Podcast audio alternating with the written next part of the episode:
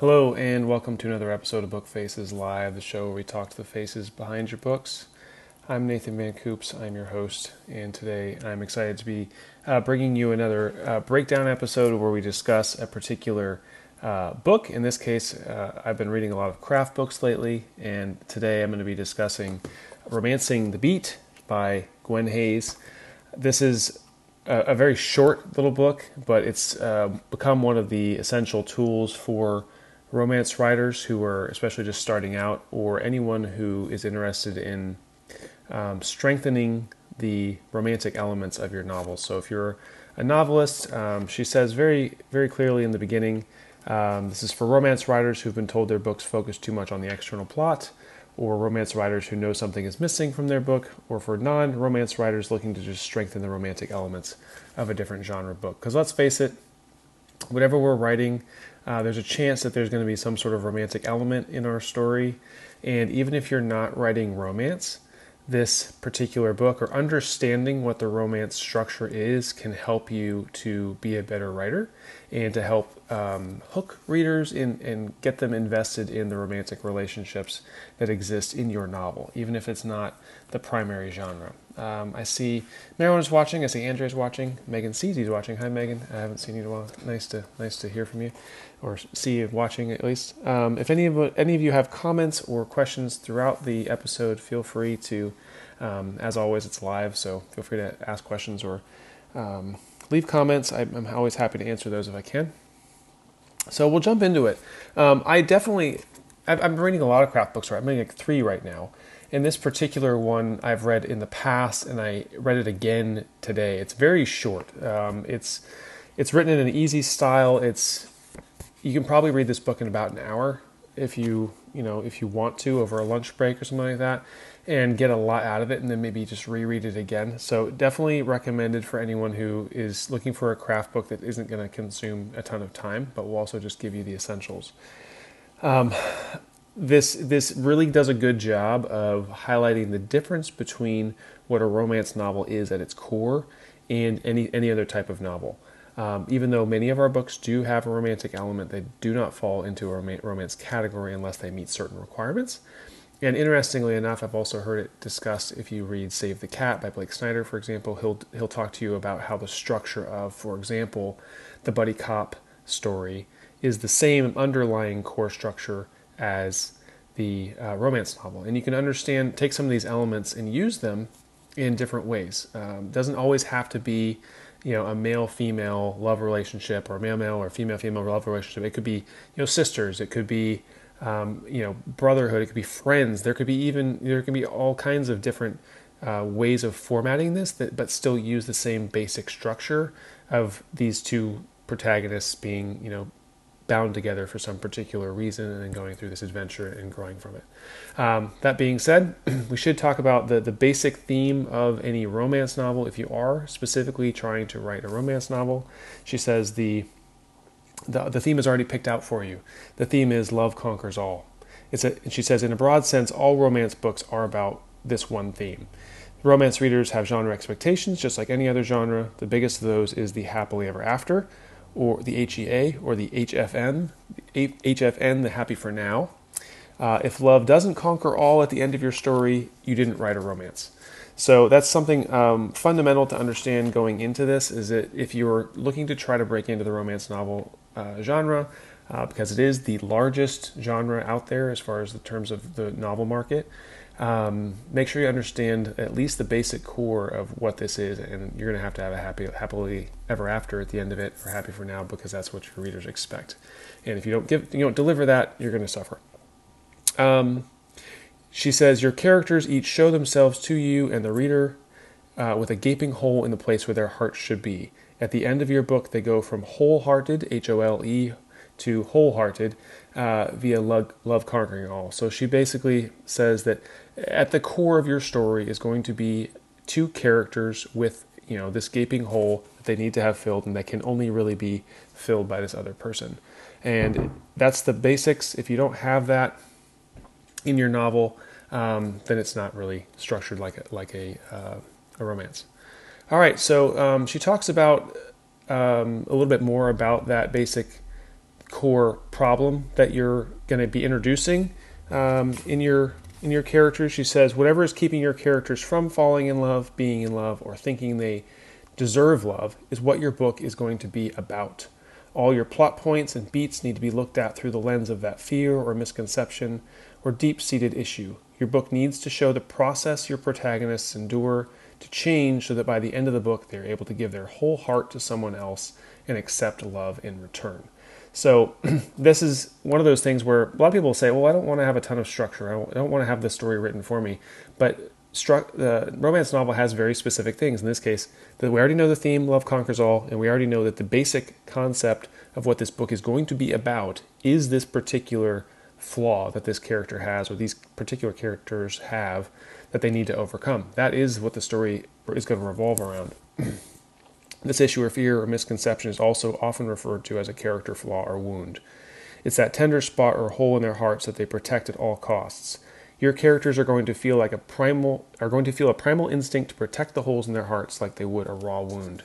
And I thought that that would be a that's a great way of describing it um, because we are protective and we do build walls uh, around our particular vulnerabilities. So by giving your character this vulnerability right out of the gate, um, you've already kind of a natural built-in wall for them to have to knock down as well, and to be able to have this other particular hero or heroine um, get in there and, and uh, solve this for them, or help them solve it for themselves, probably more accurately. All right, she says an aside about external plot. Um, she she describes the external plot as a subplot in this case because the main plot of your romance novel is going to be the love conquers all story and everything else whether they're on a secret mission or um, you know solving you know an alien abduction whatever it is the external plot is going on that is technically the subplot that takes a back seat to the romance love conquers all which is different from a lot of other novels where we may be writing a romantic subplot into you know a genre novel that's an action adventure here, you've got to just, you know, reverse that. And she says, notice I called the external element a subplot. Your main plot is holehearted to wholehearted. That's the the main structure of this. So it, she describes it as a caduceus at one point, two snakes circling around a pole, and that center pole being the romance. Um, says focus on the on the romance arc does not excuse you from having an external plot altogether, though. I, I prefer to frame this plot line as external goals. This might change as the book goes on, but they should always have an agenda.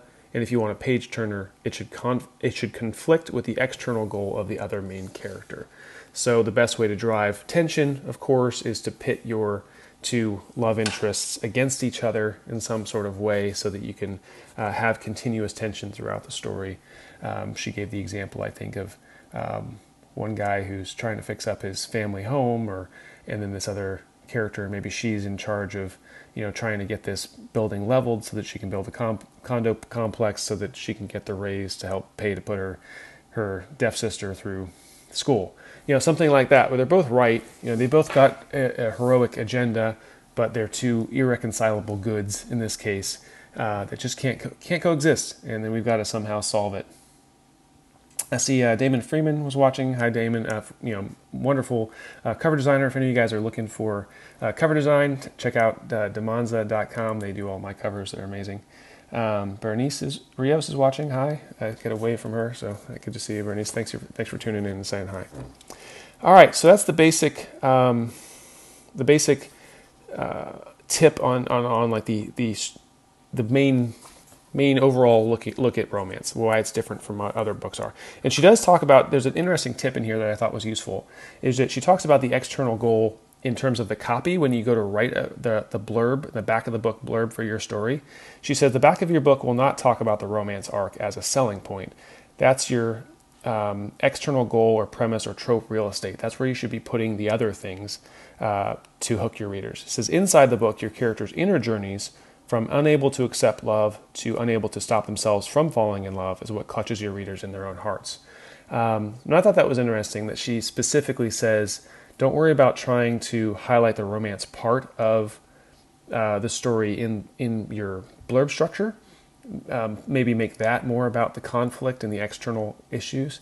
Um, because I guess, well, obviously, we're going to be, if we're picking up a romance novel and you're doing your job right with cover design and title and um, you know the tropes, people will know that at its core, uh, they're getting the happily ever after, they're getting the romance. That part can almost be assumed, so you just have to hook them now with what's different, uh, not with what's the same, because we, we do understand that those things will be resolved. All right, so she describes the structure in four phases. Um, of course, the basic three act structure um, that we're familiar with, oftentimes Act Two broken into two halves. In this case, uh, for the romance novel, she describes it as setup, falling in love, retreating from love, and then finally fighting for love. So setup, falling in love, retreating from love, fighting for love. Um, so that, it's kind of the basic, you know, four act structure there, and we're going to get into those in a little bit de- in more detail. And she uses a beat sheet. So um, just like if you're familiar with Save the Cat, um, he has his you know 15 beats of a, a basic story for a, a, screenplay. She uses a lot of the similar um, methods. Uh, so if you're familiar with Save the Cat and you read this book, you'll see a lot of things echo back and forth. But of course, hers are more specific for the romance structure, which is great. So she'll um, she'll talk you through how to do the different beats, and these are all the main beats that she she lists. Uh, I think she's got maybe 20 or so altogether. So in setup, we have introduce hero one, introduce hero two, which is uh, the the different part of a romance is typically you have two protagonists, and one is, might be your primary protagonist, but in case you're going to have two, so you got to introduce them both. Then, of course, the meet cute. The meet cute is a term for when your uh, two characters are first on the page together and, and how that interaction goes. Um, no way number one, and then the adhesion plot thrust is what her her final setup uh, point is. Adhesion plot, plot thrust is, of course, when they ha- actually get stuck together. This is the uh, marriage of convenience or marriage of you know um, yeah convenience. There's some, some sort of reason why these two people are stuck together. Uh, in the in the bromance in the buddy cop film, this is where you know Murtaugh and Riggs get stuck together as partners and have to go work on this case together. There's some reason why they're stuck stuck with each other.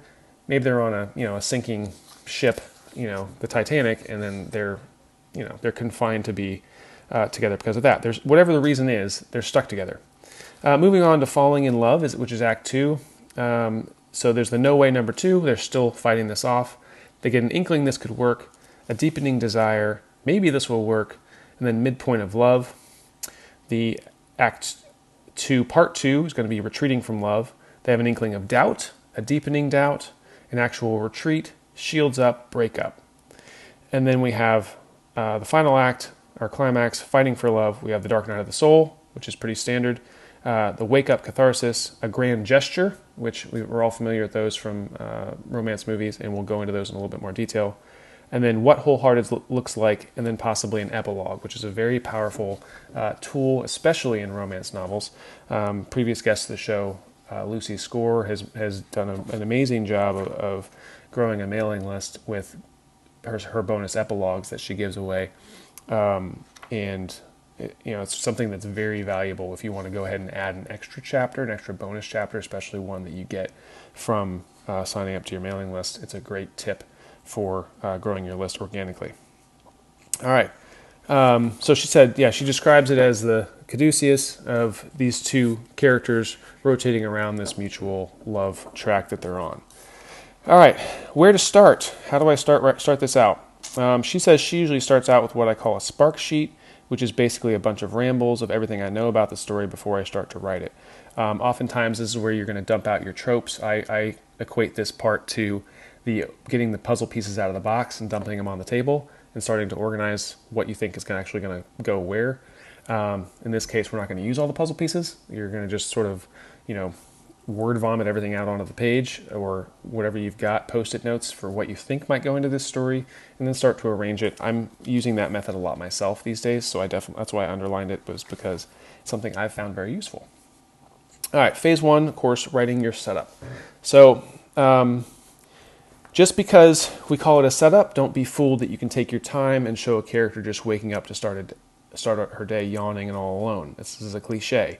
A nice juicy whiff of trouble is necessary from the very beginning. You want to show their normal life, yes, but you want to show that it's already about to change. Uh, the one thing you must know is your character's flaw, wound, or misconception about love. Don't proceed without it. Remember, everything in your book is seen through the lens of the wounds of your characters.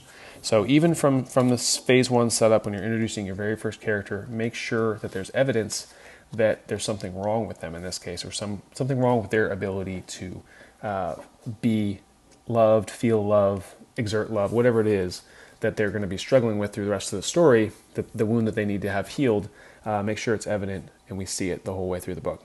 All right, uh, introducing character one and character two, hero one, hero two. Um, two beats in one chapter. So introduce the protagonist in a way that makes that character compelling. Notice I did not say likable. A character does not have to be likable, but they do have to be compelling. Uh, possible ways to make a character compelling. Character is best at what he or she does. Of course, we love it when people are good at things. Character is humorous. Character is sympathetic. Character is highly driven, selfless, etc., etc. Love someone more than themselves. There's a lot of ways that we like people and reasons why we like people, not necessarily just because they're likable. So, um, but of course, make your character compelling. Um, show your character's slice of life, but make sure you throw a hitch in it. Give or introduce your character's external goal. Introduce or hint at whatever your character needs. So, part of your introduction, um, you you also want to hint. This is important. It says that you want to hint that the last thing this person wants is to meet the love of their life right now. Uh, in fact, hero one might not might not even even know that he or she is unhappy, but you need to show the reader that something is missing, and that something is hero two. So, whoever your characters are, make sure that you're you're setting up that they do not want this right now. This is not a wanted romance, or if or if it is, then there's some sort of flaw in that that they um, you know want it too badly, something like that. All right, and then of course we get to the meet cute, which is um, you know a staple trope of the romance genre. You're going to see it in every romance movie. The point where these two characters first meet needs to be memorable. It's the, the thing that they're going to be telling their grandkids about when they're, you know, after they've been married for 50 years. This is, you know, what it has to be well executed from you as the writer. Um, the meet cute is a term that's been around since the 1940s. Um, it can also be referred to as the inciting incident, though not everyone is in agreement about that. The word cute insinuates a light or comedic factor, but that may not resonate for your book. If you, you do want it to be memorable, if they already know each other, that's okay, but this is the first time they're on page together, and sparks should fly. Um, she says, the point of view character will have an initial physical reaction and an emotional reaction of not for me. This is the point where this these two characters, two, you know, they meet for the first time or they're shown on the page for the first time. It can't be. They may be initial attraction, um, but there has to be something there that throws up the red flag and says, nope, not right now, or not for me. Um, she recommends using all the senses in this beat and to pay attention to detail. Uh, of course, using you know the sense, smells, sights, sounds, as much as you can get in there in this to really make it uh, stick for your characters is a great way to um, build your meet cute. And of course, you can watch all kinds of fun romance movies and see the really interesting ways that the characters meet for the first time and it's it's fun to watch the the way that those sparks do do fly. Uh, partly because they're often abrasive to each other, and that's why we get these sparks. All right. So the next beat is adhesion beat, which we talked about. Your characters have to get stuck together at some point. So the story needs to be crafted in a way that neither of them can walk away from the other. This is where a lot of tropes are introduced uh, marriage of convenience, going on the run, hiding from the bad guys, pretend relationships, stranded in a snowstorm, um, entered into a contest or battle together, you know, Hunger Games, that sort of thing. Um, this beat pushes you into the second act. It's a plot thrust. They cannot walk away from the other, not until they see this conundrum through. So think about it in your own way. Try to come up with your own particular adhesion method. Why can't these two characters get away from each other? Um, it's been done a million ways, but there's a million other ways to do it too that it will be fresh and new. And that basically gets you through the first uh, 20 to 25% of your book. So this is, you know, um, Act One. Then we're going to start pushing ourselves into Act Two of, of the story here. So at 20 25%, we begin the, the falling in love phase. Blake Snyder, Save the Cat, calls this um, the, the fun and games phase. And remember, this is good stuff happening typically for the relationship. First part of Act Two is usually good stuff happening. Second part of Act Two is usually bad stuff happening. Um, so here's here's the fun stuff going on. Um, each scene needs to build on the sexual tension. Whether or not you consummate that tension on page, it's still there. So here we're, we're building uh, a chance for love, basically. It says later, when they are lamenting their losses, the most important thing your characters will take away from this phase is that being with the other character made him or her a better person. Not just a horny person, a better person. The person they could be if they were wholehearted instead of holehearted. So basically, I really like the idea of mirrors in books. Uh, usually, your opening image, closing image. Um, I just happened to watch uh, Knives Out the other day, and anyone who hasn't seen it, uh, when you do watch it, pay attention to the opening and closing image. They both involve a mug um, with the words "This is my house, my my rules" on it. And I, I love that the way that they, they flip the twist and they use the same the mug that shows up in the opening shot also ends up in the closing shot. Um, but this happens a lot with stories where we have mirror images. Usually, um, the Dark Night of the Soul, of course, is a mirror image of what your character initial initially wants or what their what they think that their their want is versus what their need is. So she's saying that when you go put your character in the Dark Night of the Soul, have them reflect back to this particular phase, this beginning of Act Two, uh, this fun and games portion where they're remembering the good times. Maybe it was when their fake boyfriend came to dinner with them and their family, and you know the family actually welcomed this fake boyfriend, and something that they did that you know warranted them being likable now they're realizing now that they've lost everything that this was exactly what they needed the whole time. You know, so so make sure you mine this is what she's saying uh, for later. It all ties together. The next beat is the no way number two, which is this beat is about your characters gathering their ammo and girding their loins as they are now stuck with the other character and want to avoid temptation, but don't forget to tempt them. So they're still saying no at this point to their love, um, but you have to start turning up the heat a little bit. Um, the inkling. The inkling beat is where you begin to have some fun. Whatever's going on in an external trope driven plot, remember your focus is attacking your character's false belief about what he or he has stated in either no way beat one or no way beat two. We're starting to weaken their armor and their resolution about why this is a no. Um, uh, next up, we have a deepening desire. Your characters are now thoroughly embroiled in the business of falling for each other You've shown them an inkling of what it could be if they were wholehearted instead of holehearted, but they are still reticent. Um, they may may have a murder mystery to solve at this time, or maybe the villain has twisted his, twisted his mustache and caused havoc. But let's get a beat in the romance dark about desire. So let's keep keep turning up the heat again here. It's sort of a slow progress, and then we hit the maybe this time beat, which is uh, in the screenwriting world they say sex at 60 meaning that they have a, a, sexual relations on page 60 of a script it's the halfway point in a two hour movie uh, if you're writing a book and, and since page numbers are not confining but nearing the 50% mark where we are now is a good time to ramp up the desire for the last beat um, if your book has no sex at all think true intimacy if you write sex and they haven't had it yet now is a perfect time right before the midpoint up to now, they've been showing each other things that have made them vulnerable to the other, and it's turning out okay uh, for now. So, what if they gave in to that temptation? Um, this beat is called Maybe because you have now attacked your character's resolution, basically, and they're not necessarily saying no anymore. They're saying maybe. They can see that maybe they have been wrong, maybe love isn't so bad, and maybe they'd really like to get naked now. That's what she says. So, depending on the heat level, it's always genre dependent as to whatever. If you're writing a clean romance, of course, this is going to be different than if you're writing erotic romance.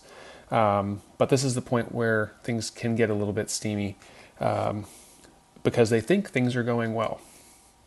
All right, so our midpoint of love is usually a, a false high. Um, they say bring them really, really high here.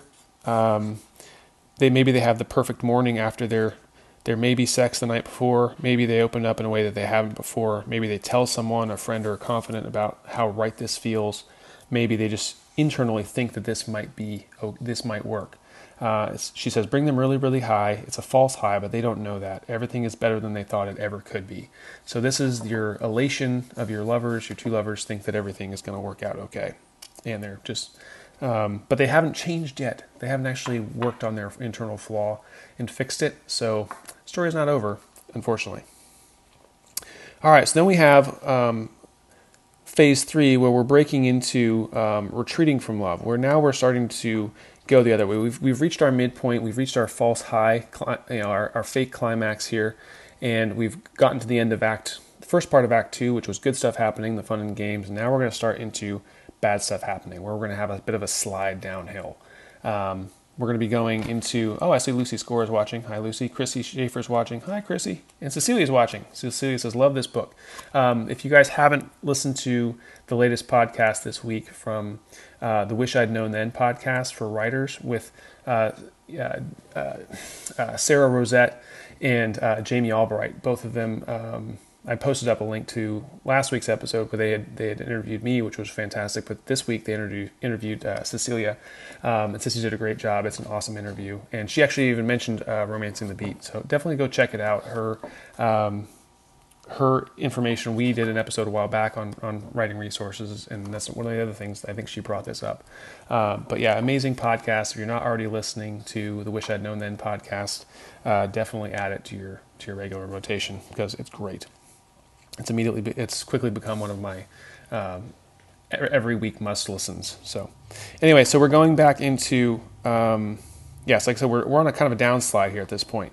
So this is where we're getting for falling not necessarily falling out of love, but we're starting to confirm things that they suspected um, previously. We're actually starting to make them feel a little bit more like, oh, I might have been right the first time. Of course, in the in the beginning of Act Two, they were reticent about moving forward. They were moving kind of two steps forward, one step back. And now we sort of reverse it. Now they're going one step forward, two steps back, is what the way she describes it in here. Um, so she says, look back at your no way beats and start exploiting. So but go back and look at their fears, their their worries, the things that they were stressing about that they were starting to get let go of, and now they've got to grab back hold of those again and say, okay, yeah, you you know you're right. I, I was worried about this. Now he's starting to show signs that this could really be a problem still. Um, it says things are feeling pretty good for your protagonist right now in in regard to their relationship arc. Um, the external plot you cook up might not feel great for them, but they had just had their false high with the other, and they're beginning to allow the idea that they could fall from someone else. Except now you're going to give them a quick sucker punch right in the feels. At each beat in this phase will get progressively harder on them, so maybe think of the worst thing that could happen first, and then level down four different beats. So basically, she's suggesting you know, look at your dark night of the soul moment. What's the worst possible thing we can have? Now, back that off a couple stages and then start inserting those beats along the way so that you have a gradual progression downward uh, during your second part of Act Two, just so that you can get them into their dark night of the soul pretty effectively. So we have deepening doubt, um, but that seed of doubt you've planted in the last beat starts to grow. And then we have retreat, retreat. Each of these beats has been bringing your characters was like she said, two steps backward and one step forward again. So now we're we're kind of on, we're still on our descent, uh, even though they're not completely writing off this other person. Um, things are getting progressively worse throughout the second half of Act Two. And she says the retreat beat is one where you leave subtext behind and let them actually say, either in internal or external dialogue, what they fear and that they are going to protect their hearts. They may not say it to each other because that would be too easy, no, she might tell her mom or friend, or maybe she just tells herself.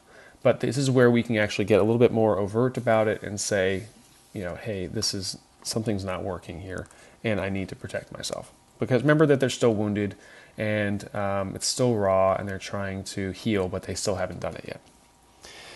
All right, and then of course, shields up. This is well, here we go. Your heroes finally get to be right about something. Whatever they foretold in their no way beats comes true. If all men leave, her lover leaves her. If all women cheat, he thinks she has proven that she is cheating. She's not, of course, because if she is, you didn't write a romance. But there will be a couple of beats before they realize that they created this self fulfilling prophecy. For now, let them bask in the glory of being right. So basically, the beats bookend themselves like this a no way beat, I don't believe in love, or will never love again, or I don't deserve love because blank the shields up beat equals I knew better than to believe in love, love ag- or love again. I think or think that I deserve love because when I let my guard down, this happens. So they're proving themselves right. They knew all along that this was something they need to be scared about, and sure enough, here's the bad thing that happened. Even though they're wrong, they don't know they're wrong. All right, so of course your your next beat will be the breakup scene, where they actually break up. Um, things go. Um, completely the wrong direction for them. This is a major attack, and one, one or both of them have to choose fear. She says they have to choose this. Too many romance novels have at this moment, often called the black moment, be driven by an external plot point. She's trapped in a building and there's an explosion and everyone is sure she's dead. It's a very nice gut punch, but it's external. if the black moment comes from external plot points, your heroes are not learning anything about themselves.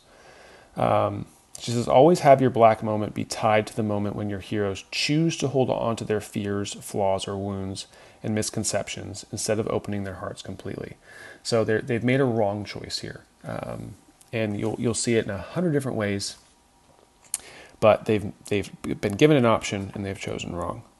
All right, phase four, and now we're starting into, of course, our final act, um, which is going to be our act three, and it's fighting for love. So, the last phase of your romance arc, the following beats are all about your heroes realizing that they are cotton headed ninny muggins and clawing their way back to each other using the footholds you gave them in the second phase. So, hopefully, you gave them some good ones. The Dark Night of the Soul, of course. Um, it's the death of the ego, it's the rock bottom. Basically, it's the place where your heroes think they should feel better than they do about the stupid thing they just did. Suddenly, they're staring out window, windows while montages of phase two play across their mind, and every song they hear is about heartbreak. Um, so this is them looking back at all the good times, wondering what on earth they did to, to derail their lives. And then they have a wake up moment. The next beat is wake up and smell the coffee. Um, the, this is the beat where they finally say, "This time I choose love over fear." So they've had a realization. Maybe there's a subplot, um, you know, B story going on with a friendship somewhere, something like that. And um, these people have, um, you know, helped them see the light of day.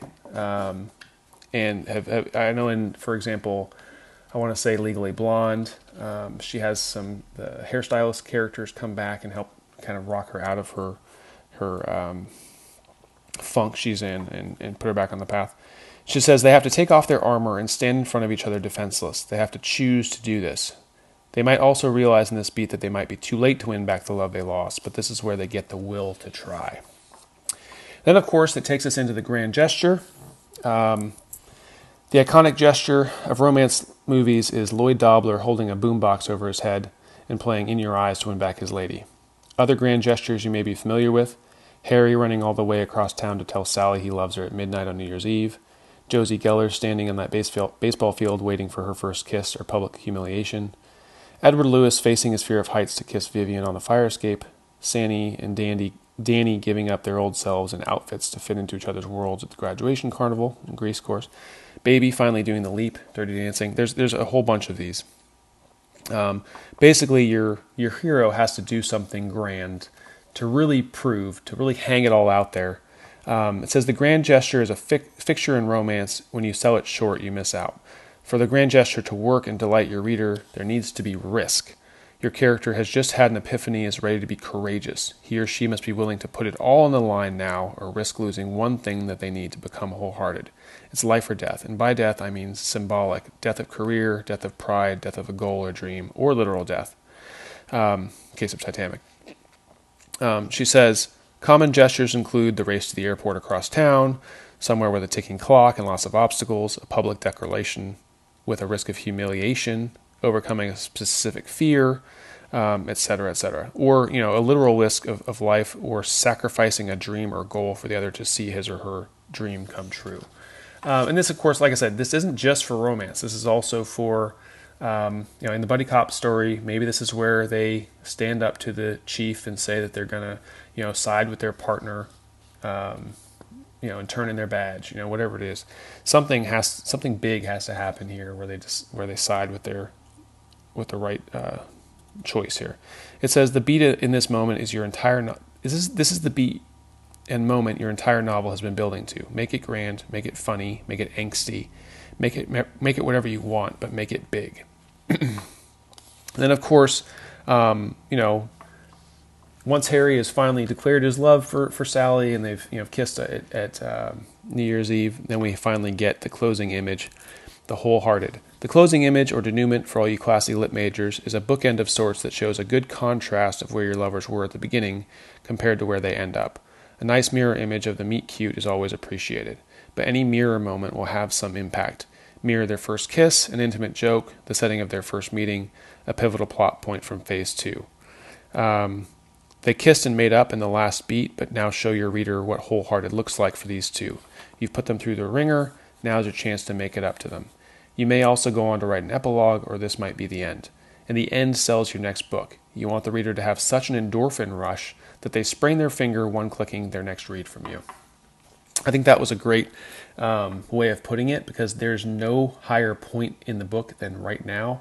This is the moment where you get to finally pay off all of your setups, and um, the, the reader's going to be feeling really, really good right now. Um, which brings you to the epilogue. If you really want this this new reader uh, who just had a blast seeing your two uh, characters fall for each other and finally work out their happily ever after, um, why not try to get them on your mailing list so that you can sell them your next book? And this, of course, helps with the if you have an epilogue. A lot of times, um, your reader's not quite ready for the story to be over. They you know they're not ready for their book hangover, so they want the wedding, they want to see babies, they want to see whatever it is that comes next um, in the story of your two lovers. So having a little bit of an interaction, uh, a bonus interaction, is, is, a good idea. She, she says one thing I caution writers writers about is that too perfect is boring. People are still the same people after they get their happily ever after. They're just happy. Don't turn your characters into cardboard at the last hurrah. Keep that spark that made them dance off the page. No personality transplants. If he was a scoundrel, he's still a scoundrel, just limited to one woman now. And who doesn't need more scoundrels in their lives? It's up to you, a master at your craft, to manage a scene with, with a little conflict that is still intriguing. So, um, at the end of your story, yeah, I, I, definitely recommend that. Don't go changing your whole character's personality, um, which I think is one of my biggest issues with, for example, at the ending of the last Hunger Games, we all of a sudden see Katniss Everdeen um, in a field of flowers with, with some kids in a, in a dress. And it's the exact opposite of Katniss we knew the entire time. We have this girl who's a hunter warrior who goes off to fight uh, in, in arenas to the death to save her family. And all of a sudden, she just sort of settles down at the end with with a um, with some kids, and you know just hangs out in her her um, you know house dress. And it, it it was a clash with the character um, and that was one of the reasons why that book. There was a lot of reasons why that book didn't work. Um, but as far as endings go, as much as I should criticize a major bestseller, but um, a lot of people were unsatisfied with it because of the fact that it completely changed the ending for the character because it was like a like she was a different person. So obviously, don't do that. She goes on in the end of this to um, actually give you beat sheets. She also gives you some examples. She talks you through um, one of her own um, novels and the setups and how she sort of um, did the beats, and then she gives you an example of it, which is great. Um, she also does a, a, suggested reading list. She suggests uh, writing screenplays that screenplays that sell by Michael Haig, um, Save the Cat, of course, by Blake Snyder, The Writer's Journey, Mythic Structure for Writers. Um, then she also has some some tips in here for Scrivener, etc. There's some little self promo back here. If you want to find out more about Gwen Hayes, it's it's gwenhayes.com. Um, and she does have uh, some resources. Uh, she does editing as well. Uh, for it's called fresheyescritique.com, so you can check those out. Um, and Sarah says, "Hola, hey sis, good to see you." Um, yeah, and she, like I said, she does give an example in the in the back uh, of some of the other resources she uses. So this is this one. If you're using, if you're going to write romance, definitely pick it up. Like I said, you can read this in an hour. There's no reason why you can't read this one. And like I said, it is a fundamental difference from hero's journey stories. If you're used to writing a basic three act structure using, you know, Dan Harmon's story circle or any of these other structure methods, you have to understand that it's not necessarily going to work for everything. Mysteries, uh, romance, they have a, a basic bone structure that's different to them. And if you try to layer your mystery over top of a hero's journey um, structure, it's just not going to line up. Um, for those of you who are interested in, in, in, checking out some help on this, of course, I, have uh, used the program Novel Factory before. If you go to novelfactory.com, um, you can check out, and they actually have templates on there that lay out the different structures for romance, mystery, thriller, um, character driven plots versus you know you know externally driven plots. You can kind of see some of these different structures in there. Um, it's a pretty, cheap program. I think it's a subscription service, like six bucks a month or something. But just using it one time actually really helps you out um, in understanding how to build a story and what the different structures look like. Um, there's, I think there's a, a, a free promo Um, you can actually just go in there and look at it for a couple weeks without paying for it, and then see if it's for you or not. But I don't have any um, connection to them. It's not like I have any uh, kickback or anything from from mentioning them. They I just legitimately used the program and learned a lot from it. So I, I pitch it whenever I can. But that's it for me. Like I said, I, I uh, appreciate you guys listening and, and checking out uh, Romancing the Beat. If you guys get a chance, I I do recommend it. I've been reading a few other things uh, that have not been as interesting. I've been reading some other craft books, and I, um, of course, we'll be back to regular interviews next week. This past week, apologies for there not being an episode last week. That was because um, we had a, a, surprise little scare with my, my daughter. Ended up battling some fevers and ended up in the hospital briefly. Um, so I had to reschedule my wonderful guest. I have Pippa Grant coming on, uh, but she will be back in two weeks. So she's back on the schedule and we won't miss out on that interview. Um, next week, I'll be talking to Sara Rosett, who is uh, from the Wish I'd Known Then podcast. She'll be back to talk. She has a new book on writing series um, which is something that not a lot of people address. Is that we we talk a lot about craft books for writing a novel singular, but we don't often talk about what it's like to try to structure a series. So um, I'm looking forward to checking out her book, and we'll be discussing it next week. And then of course we'll have um, we'll have Pippa back as well.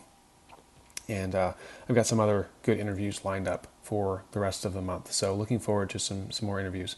So um, I hope you've enjoyed this particular podcast. I hope you got some details out of this uh, breakdown that you can find interesting. Um, I'm always interested in comments, so feel free to leave comments.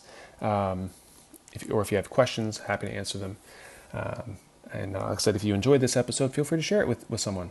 And uh, I hope that you all have a, a, great week so far, and hope you enjoy enjoy your weekend. And I'll be back again next week with an interview. So hope you all doing well. Thanks for listening. I'll talk to you soon.